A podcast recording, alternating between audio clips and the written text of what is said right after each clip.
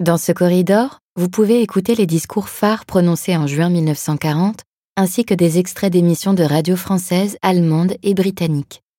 Sont également exposées des photographies qui documentent l'exode des civils. Ce phénomène, auquel ce corridor est consacré, démarre dès la déclaration de guerre de la France et de l'Angleterre à l'Allemagne.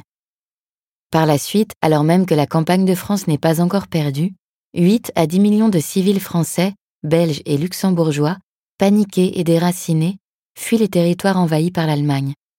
Ce sont en grande majorité des femmes, des enfants et des vieillards qui transportent tant bien que mal des victuailles, vêtements et certains objets de valeur, parcourant des centaines de kilomètres.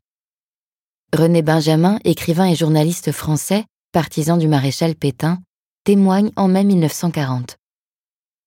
C'est curieux une fuite, l'exode, comme dit la voix publique. Il y a une hiérarchie particulière qu'on ne s'attendait pas à trouver dans la panique. D'abord, on voit passer des riches, grosses machines, vitesse. Ils fuient les premiers. Ils ont une peur accélérée. Leur passage dura environ deux jours. Ce fut d'une monotonie accablante. Puis vinrent des véhicules médiocres, bourrés de matelas et de petites gens. Parmi les riches, personne n'avait songé à séjourner dans notre coin de France, un village de Touraine. Les riches fuient dans les villes, et les plus lointaines, Pau, Toulouse, Montpellier.